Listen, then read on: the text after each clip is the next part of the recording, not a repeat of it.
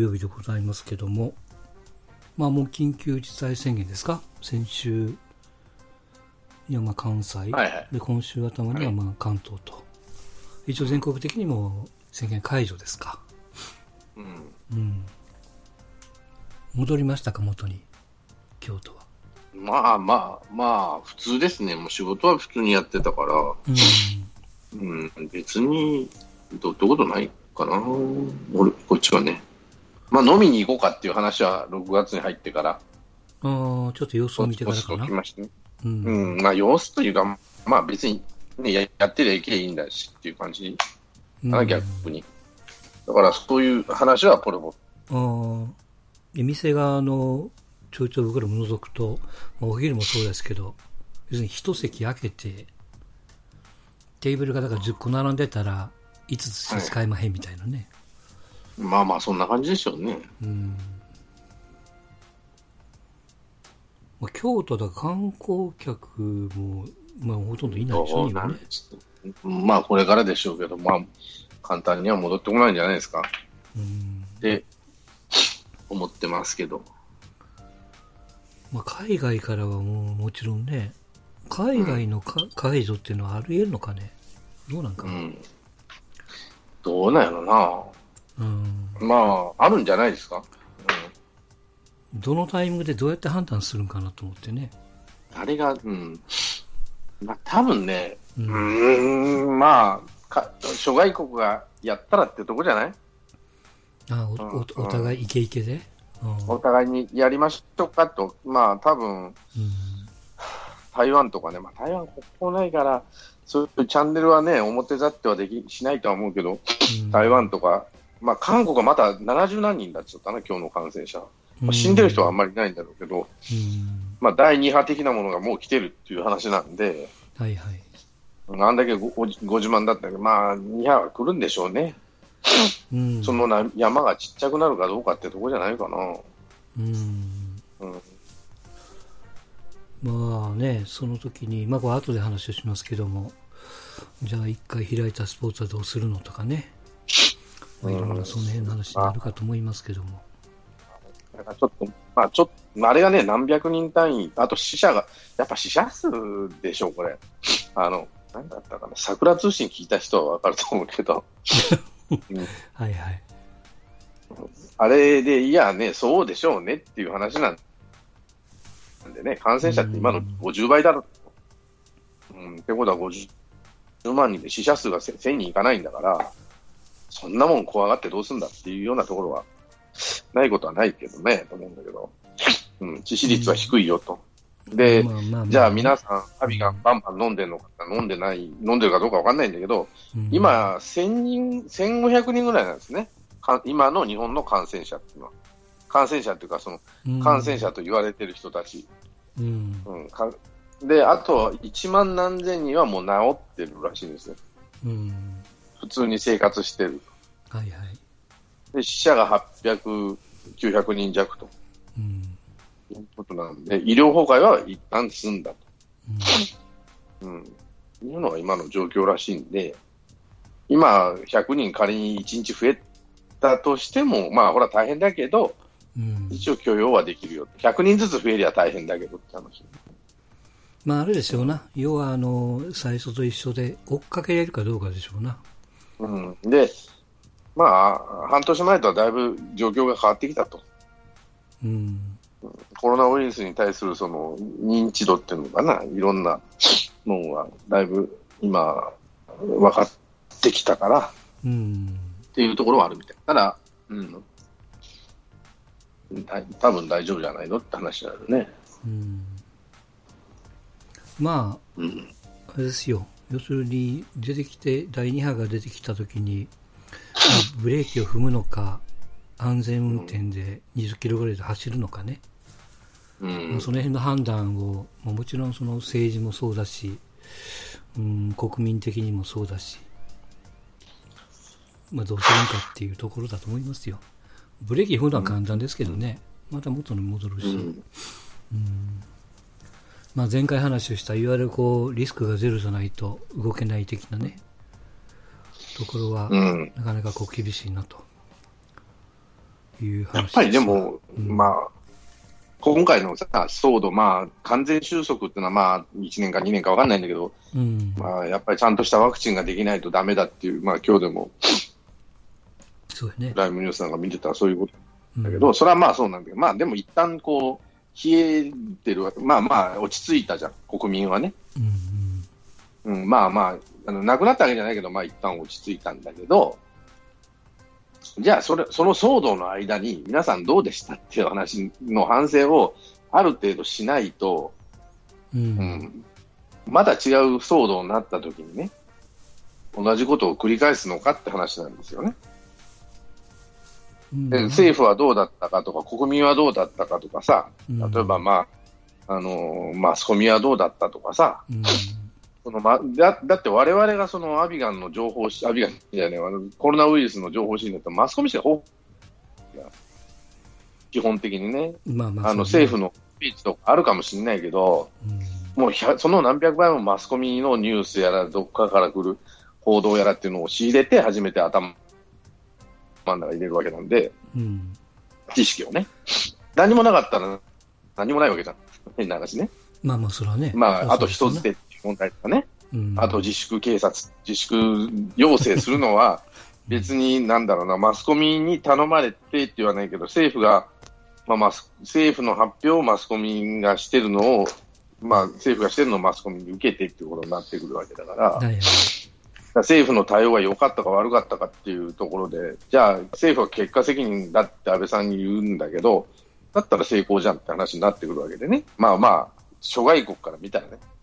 うんまあまあ、前半はね本当に発表だからまあ、うんポ、ポイントはもう、まあ、なんていうの、半月後か、1ヶ月後か分かんないけども。だからそれがね、じゃあ今、状態どうなってるかってまあ死者数、要は感染者数というより死者数でしょと、死んでる人、治ってる人が多く、まあ例えば後遺症が残るってことはないみたいだから、治った人について言えばね、まあ呼吸がしんどいとかそういう問題あるらしいんだけど、うんまあまあ、要はあの、要するにこう全部ストップしたからあれで済んだ的な話になってるわけじゃないですか。になるのか、ストップしてもせんでも、うん、かんない。マジ変わらい。ないのかっていうところになると、まあ止めたから早く終わったんじゃないのっていうような話になると、うんそうそうすると、第2波が来たときに、やっぱりもう一回止めんといかんっていう話になるのとね。か、もういや、もうもういいと、うんそう大したことなさそうやと、やってしまえっていう話なのかもしれないですねう。んまあ、それはちょっと難しい例えばだと思い日本ますよ。国中、東京だけなのか、例えば関西は出てこない、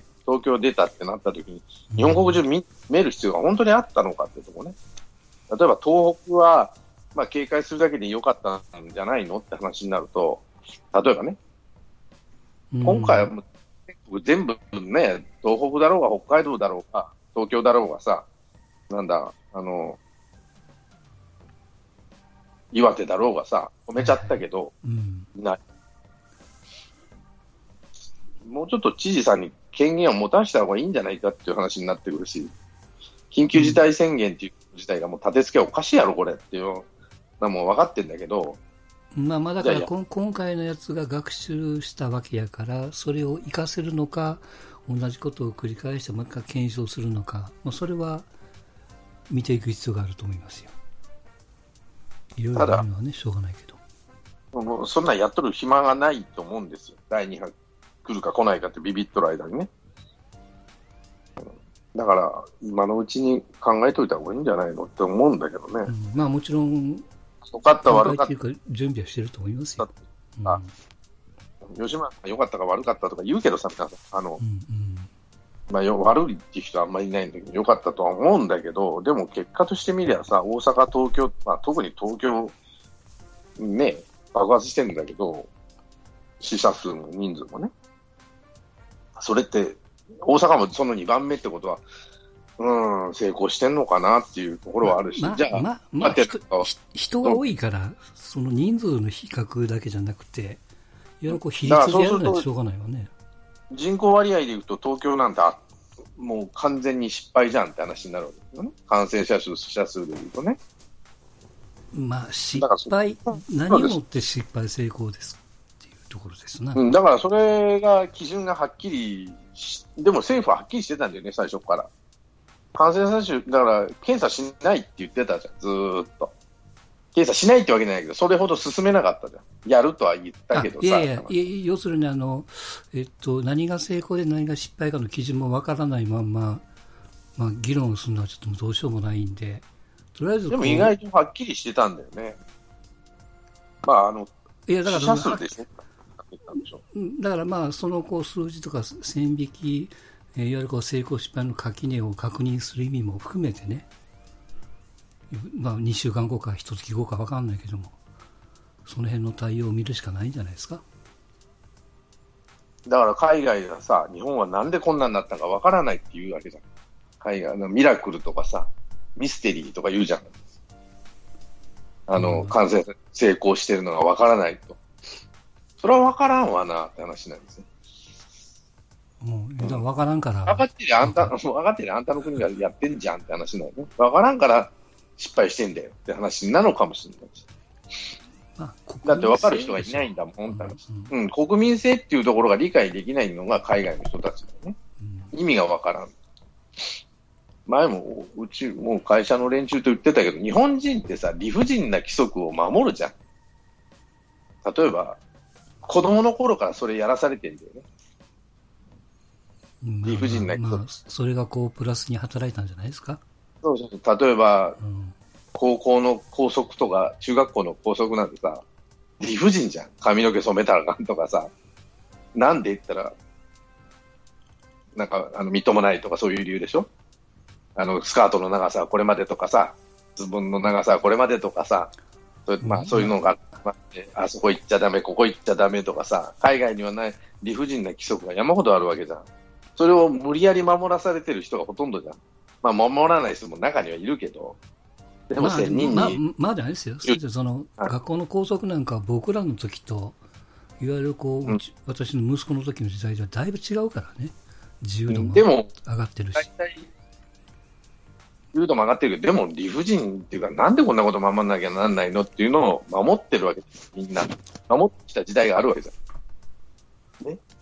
で、それをやってくださいねって言われたときに、なんでやんなきゃなんないんだよと言いながらも、みんなブツブツ言いながらも言われたらしょうがないかと、上が言ってんだから、いや、守らなきゃだめとっていう人が、おせ人も出てきたりしてね。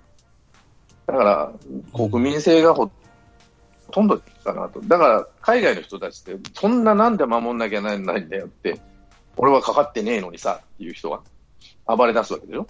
仕事させろとかし、ね。だから強制でもしないと、あんなもん言うこと聞かねえんだわって話になってくると、日本人ってなんで守るんだろうって、やっぱ、子供の頃から理不尽な規則に守る習性がつい、お上に言われたこと、先生、学校に言われたこと、先生に言われたことは、守らなきゃなんないんじゃないのって言ったら、理不尽でも、まあ、しょうがねえなっていう人が多いんじゃない？意外と。なんでっていう人の前に、とにかくダメみたいですよ。ああ、なるほどねって話。うんまあうん、で、みんな守りましょうねで、はみ出てる人がいたら、なんでそんなことするんだって怒るあの 自粛警察が出てくるわけじゃん。そんな国民、あんまりないんじゃないの？と思う。やっちゃいかん、マスク、だって今でも街歩いてたら9割方マスクしてるでしょ。街歩いてたら、まあ、そうそう90%以上の人は、もう10人に1人ぐらいしかマスク外してる人、こんなに暑い暑くなってんのと思うんだけど、俺。でもマスクしてるあれあれどうなんですか？最初の頃はあの、いや、マスクはやらやらやってもやらなくても一緒やと。うん、かかってる人にマスクを渡さんといかんっていう話になってたじゃないですか。うん。だそれそれがだんだんだんだんかかってる人が分かんなくなっちゃった。無症状の人がたくさんいるぞ、こりゃって話になったんです。だからマスクしてくださいって言い出した。あんたもしかしてかかってるかもしれない。だから予防策としてはあんまり効果はないないですよって言ってたね。今でもそれは言われてる。なんでマスクするんですかって、あなたかかってるかもしれないからって話。だそれが一つの学習じゃないですか。うん、で、もう一つは抗体がない。抗体があっても、あの一回治るとは限らないと。抗体があるから、再度かからないと限らないっていうふうになっちゃったもんで、これはま参ったなっていうことで、みんなかかりたくないんだったら、かかかけたく、日本人はかけたくないんだったらっていうレベルもあるんだけど、だからそこ、そこは要するに学習した結果、予防策としてやってるわけじゃないですか。その国民性ではなくて。まあ、国民性でもあるのかもわかんないも国民性に近いんじゃない？あるのかもわかんないけども、学習した結果じゃないですか。うんだからわた我々がかもしんかける側に回るかもしれないよと、人にね。人にう移さすか回るかもしれないから、とりあえずしてくださいねって話になると、例えばさ、してない人には近寄らないとかね、そういうレベルになってくるんじゃない？今なってるのかもしれないけど。だからそういう国民性ある、だから海外の人にそういうこと言って、あ予防じゃなくて、防衛じゃなくて、なんていうのかな、あの人にかけ迷惑をかけないっていうところが、日本人っていうのは意外と強いんじゃないかなと思ってきたんですよね。でも今、海外の人でもしなさいって言ったら、してるらしいからね、あのヨーロッパの人たちでも、さすがに、みんなに迷惑かけちゃいかんっていうこと。学習じゃないですか。うんでも日本人はしした方がいいですよ。いや、もう死んだら怒られるぐらいの、しあのマスクしなきゃ怒られるぐらいの勢いですからね、今は。まあまあ、はばかられる中でおるか外から見てるかだけの違いで。うん、だって、品川駅かなんかの写真見てると、99%してるな。あ、電車乗る人は絶対するだろうな、そら、と思うわけ。そりゃそうですよ。その意味も分からずしとるかもしれないしね、逆に。意味も分からずね、その、予防のためにしてると思ってる人もおるかもしれない。予防効果って薄いんですよって言われてもね。うんまあまあ、いろんな意味があってマスクをしてるっていうことですよね。うん。うん、お国がさ、マスクしてくださいねって、マスクするわけじゃん。自粛しなさいねって言ったらどこにも行かないわけじゃん。手越しみたいにさ、出てったら首寸前なまで行っちゃうわけだからさ。まあまあ、でもちょっとすごい国ですよ。うん。やっぱ自粛とかこういうダメなもんはダメって言われたもんは日本人はやらないんだよ。で、怒っちゃうんだよ。その国民性が理解できないんだって、向こうの人は。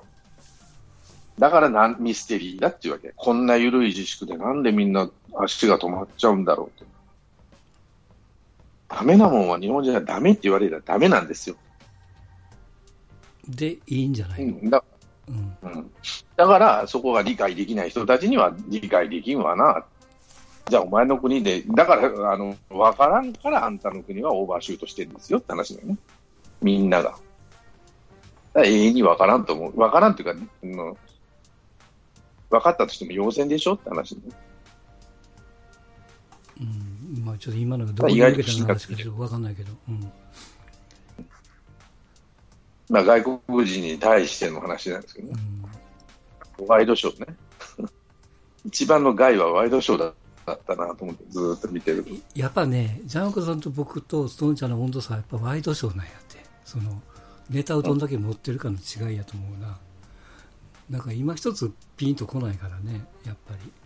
貴重な意見。あ、俺もうん。後後半はもう全然見てないけど、最近も全然見てないけど、うんうんネットで見るぐらいで、あ、そんなこと言ってんだぐらいだけど。ちょっと話変えますけど、テラ派のお話で少しだけ。ああ、テラスハウスで見見られてました？お二人は。うん一秒も見てないです。あ、見てないですか？見てないです。あ、見てないですか？あのー、みたいなもんでしょ？まあ、前の人今あのに似てんでしょ？あ、そうかな。いわゆるこう、リアフリジテレビ。そうそうそう、富士がやってる、いわゆるこう、リアリティショーって言われる類のもので、あの、男さん、女さんが一軒の家に、で、いわゆるこう、シェアハウス的な共同生活を送りながら、まあまあ仲良くなったり、その愛情があったり、うんぬんっていう話ですわ。で、このターム僕ずっと見てたんですよね、これ正直。あ、そうなの？うん。で、あ花さん。花さんはね、途中から出てきた子なんですけど、あのーまあ、去年からずっとやってて、入れ替わり入れ替わりでね、いわゆるこう卒業的に、うん元の仕事に戻っていく人もおれば、彼氏、彼女になって2だからゴ人で出ていくゴールは何方もあればだカップルになったらゴールだ。あれは。カップルになったらゴールだし、別にカップルにならなくても、あの出ていく場合もあるわけですわ。だからで、相乗りと感じが似てるわけだ。ああ、似てるかな。うん。でね、あのー今回からかな、ネットフリックスとでフジテレビの地上波と両方でやってたんですよ。うん。うん。ネットフリックスの方がね、4回ぐらい先先行してやってるんですよ。だからまあ一月遅れで地上波がやってるみたいな、まあ、そんな感じなんですよね。で、まあちょっとその木村花さんが、まあいろんなことがあって、こう、亡くなっちゃったわけですけども、うん。まあそのこうことの発端となったのは、そのプロレスラーなんですよね、木村花っていう子が。で、その子のコスチュームを、えーっと、カイ君っていうスタンダップコメディの子がいてて、うんその子が、うん。まあ、共同の洗濯機なわけですよ。で、この、うん。あの、木村さんのコスチューム、なんか東京ドームデビュー戦でも来たとか、大事な試合にも来たって言われるコスチュームをね、うん。まあまあ洗濯しようと洗濯機に放り込んでたんですって。で、男の子も、まあ、自分、まあまあ、ついでからで一緒に洗濯をして、コスチュームが入ってるか入ってないかわからんけども、そのまま乾燥機にかけちゃったわけですよ。うん。そうするとコスチュームが、やっぱこう、傷んで縮んじゃったんですよね。う。うんん。うん。で、あれ、縮むよな、感染だから。うん、でそれにこうあの花ちゃんがぶち切れて、うん男ども男どもにこう罵ったわけですよ何をしてくれるんや的なね、うんまあ、それがちょうど地上波の放送があったのが5月の頭だったんですようん。でネットフリックスはさっき言った1ヶ月前なんで3月か4月ぐらいにやってたんですよねその回をうん。うん。うん。でまあそれがあってちょちょっとその3ちょうど1ヶ月ぐらい後にまたちょっとこうなんていうかな一緒にこう共同生活してる全員で6人おるから、うん。要はそのその話でなんていうかなその男と女がこうポーンと間に壁ができた状態で木村花も男にも口を聞かないしみたいな、まあまあ、場が悪なったって感じだまあ、ね。そんな雰囲気。気、空気が悪くなったから、えーお女の子2人が花ちゃんをちょっと、まあまあまあみたいなね、その大事な衣衣装が縮んだのは分かるけども、あ男の子も悪いけども、あんたもその洗濯機に放り込んだままで、あなたにも責任が、まあ、あるというかねあるわよと。うん要要はその100%男の子が悪いんじゃないよ的な話にはなって、ちょっとこう1ヶ月後にぶり返したわけですよ、ちょっとだけ。うん。で、あのさっきのネットフリックスでそういう状態があった時にも当然あの SNS でバッとこう炎上したりうん。で1ヶ月後ネットフリックスでまたその話をぶり返してあのちょうど地上波でさっきの事件がおる回がちょっと重なったということもあってね、うん。うんまあちょっとこう誹謗中傷がえらい殺到したとうん。でそれに加えてもともとそのドラマを見てる、まあえー、と山里とか、う。うん何 ?U とかトリンドルとか、まあまあ、うんその辺のこう得意がもともと出てたんですけども彼がちょっとね今、お休みして出てないんですけども、ちょっとこう火をつける役なわけですよ。この男はなんていうのクソみたい。まあクソとは言わんけども。残念な男男男男らしくないとかね、この女の子はもうなんていうの自分の思いじゃなくて自分がどう見られてるかを気にしとるみたいうん。な、そんなのをこうちょいちょい挟んでいくんですよ。であのそれに対してどう思うか SNS でよこせみたいな逆にこのテレビの構成としてドラマを見てる、まあ、ゲストというか、まあ、レギュラーなのかな？このコメンテーター的な立ち位置に対しての意見も SNS でちょうだいよと。うん。だから皆さんが番組を見て感じたことをどんどん SNS にこう上げてくれみたいなね、まあ、そんなこう流れもあって、あまあまあまあ。うん。要要は、そのツイッター、まあ、フェイスブックとかツイッターをはい使って、まあ、巻き込もうと、SNS でね。視聴者参加型にしようと。そうそうそうそうでそれがこうあの逆に災いしてあの話が孤立をして、まあ、結果的にちょっと自ら命を絶っちゃったっていうね、流れになったわけですよ。で、やっぱりリアリティショー、台本がないとはいえですよ。あの編集してるのはプロですからね、強調できるんですよね、その怒ってるシーンとか、音を大きくしたりとか、繰り返しちょっと上げてみたりとか、まあ、逆もあるんですけども、だから普通のドラマだったら役者さんがいて、なんていうかな、まあ、東京ラブストーリーで、かんち君が男らしくないみたいに思うけども、その役者に対しては言わないじゃないですか。まあ、言う人も中にはいますけどね。長尾 寛治っていうその役名に頭にくるみたいな、まあ、そういうようなことがちょこちょこあるけども。例えが古いけどね。まあ、今今ちょっと裏でやってるから。で、寺原ともろこの、その頃に行くわけですよ。だから、だから言いなれば、ガチやと。本当にこいつは嫌なやつでダメなやつだっていうふうに思っちゃうわけですよね。まあまあ見えるというかね、そういう感じ見ね、思っちゃうっていうか、見せてるというか。うん、うん、だから俺見てないのはわかんないけど、マックスさん見てんだから、これ事件どう思ったの？見てる人から見て。いや、僕的にはね、そんな量が大したことないと思うんですよ。いやいや、死んだことは大したことでしょ。あ、いえいえ、その、事件的に対象です。この、この、この、この、さっき言ったその、知人でそのワンシーンとか。わあわあ言ったことが、そんなもう、こいつなんやっていうようなことでもないそうそう、その、生活してていろんな面が見えて、あの、あ、やっぱりなんていうの？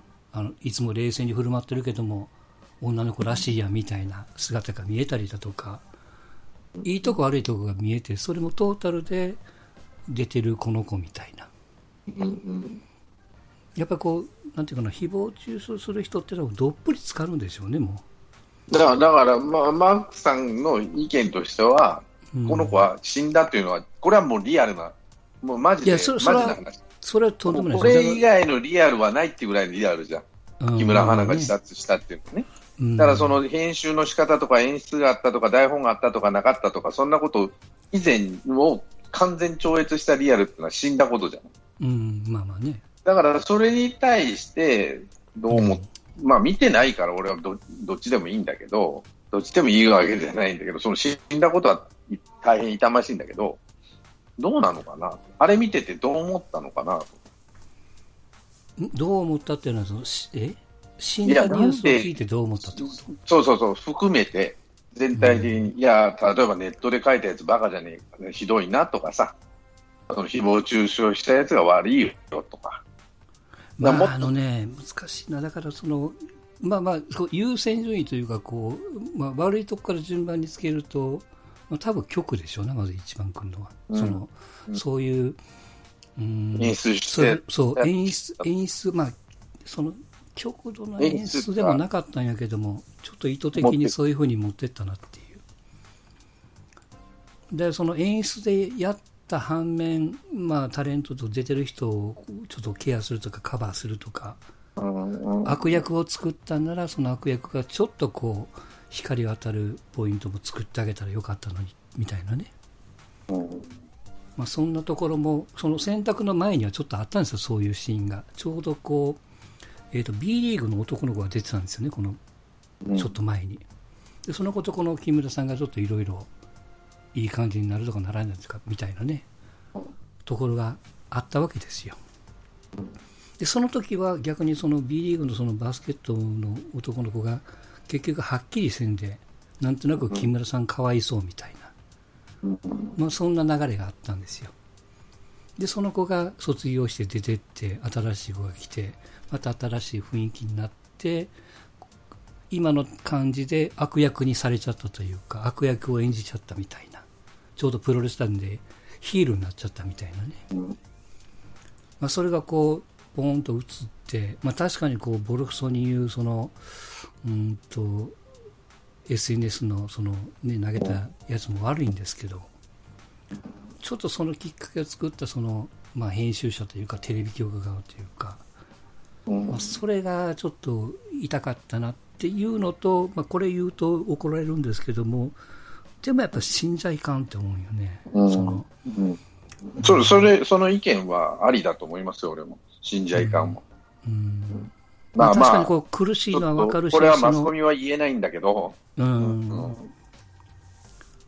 死ん。じゃい、それでも死んじゃいかんよっていうのは言ってもありだと俺も思ったね。うん。100 100それそれが最大、あの日村花が一番悪いとは思わないけどね。うん、もう思わないけども、うん、いやもうそれ、それ、それしちゃったら終わるやんみたいなね。うんうん、あの、まあまあまあ、大体そうかなって感じなんだけど、これね、プロレスを見てる人なら、なんとなくプロレスを深く見てるって言い方したら、もう典型なんですよ。昔ね、ッシャー木村がアントニオ猪木に突っかかったっていうかさ、国際軍団で結構ブーイング浴びたんですよ。ものすごいブーイング浴びたの。3人上がってね、浜口って何人と。その時に家に生卵バンバンやられて、犬がノイローゼになるまでもうバンバンやられたの、ファンに。うんものすごいバッシングを受けたわけ。まあ、い一部の熱狂的なプロレスファンに対してね。でも、ラッシャー木村はプロとしてそれをやってるわけなんですよ。うんで、それを気がつかずに家家に乗り込んでいった奴らがいるわけね。バカ野郎とかてめえとか言って、本当にやってんだ。あの、石投げたりね。それとか、他にもプロレスでもそういう事件は結構あるわけ。タイガー・ジェット・シンが襲ったって、それは猪木が襲わせたんだけど、うんそれで塾長に行ったとかなんとかで、大変なことになって、ジェットシーンのそのホテルに何人もこう乗り込んでたとかね、うんいう事件が昭和の時代はあったんですよね。じゃあ今、平成、令和の時代になって、例えばね、あ WWE なんか結構、結構大変なあのドラマを組んでくるわけですよ。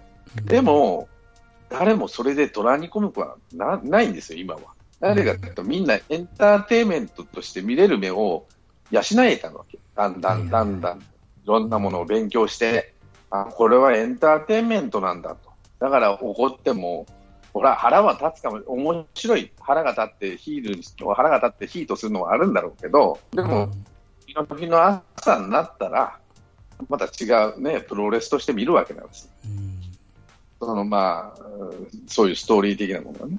で、でそれを見れない、みそれを見せちゃいかんのよ、演出側は。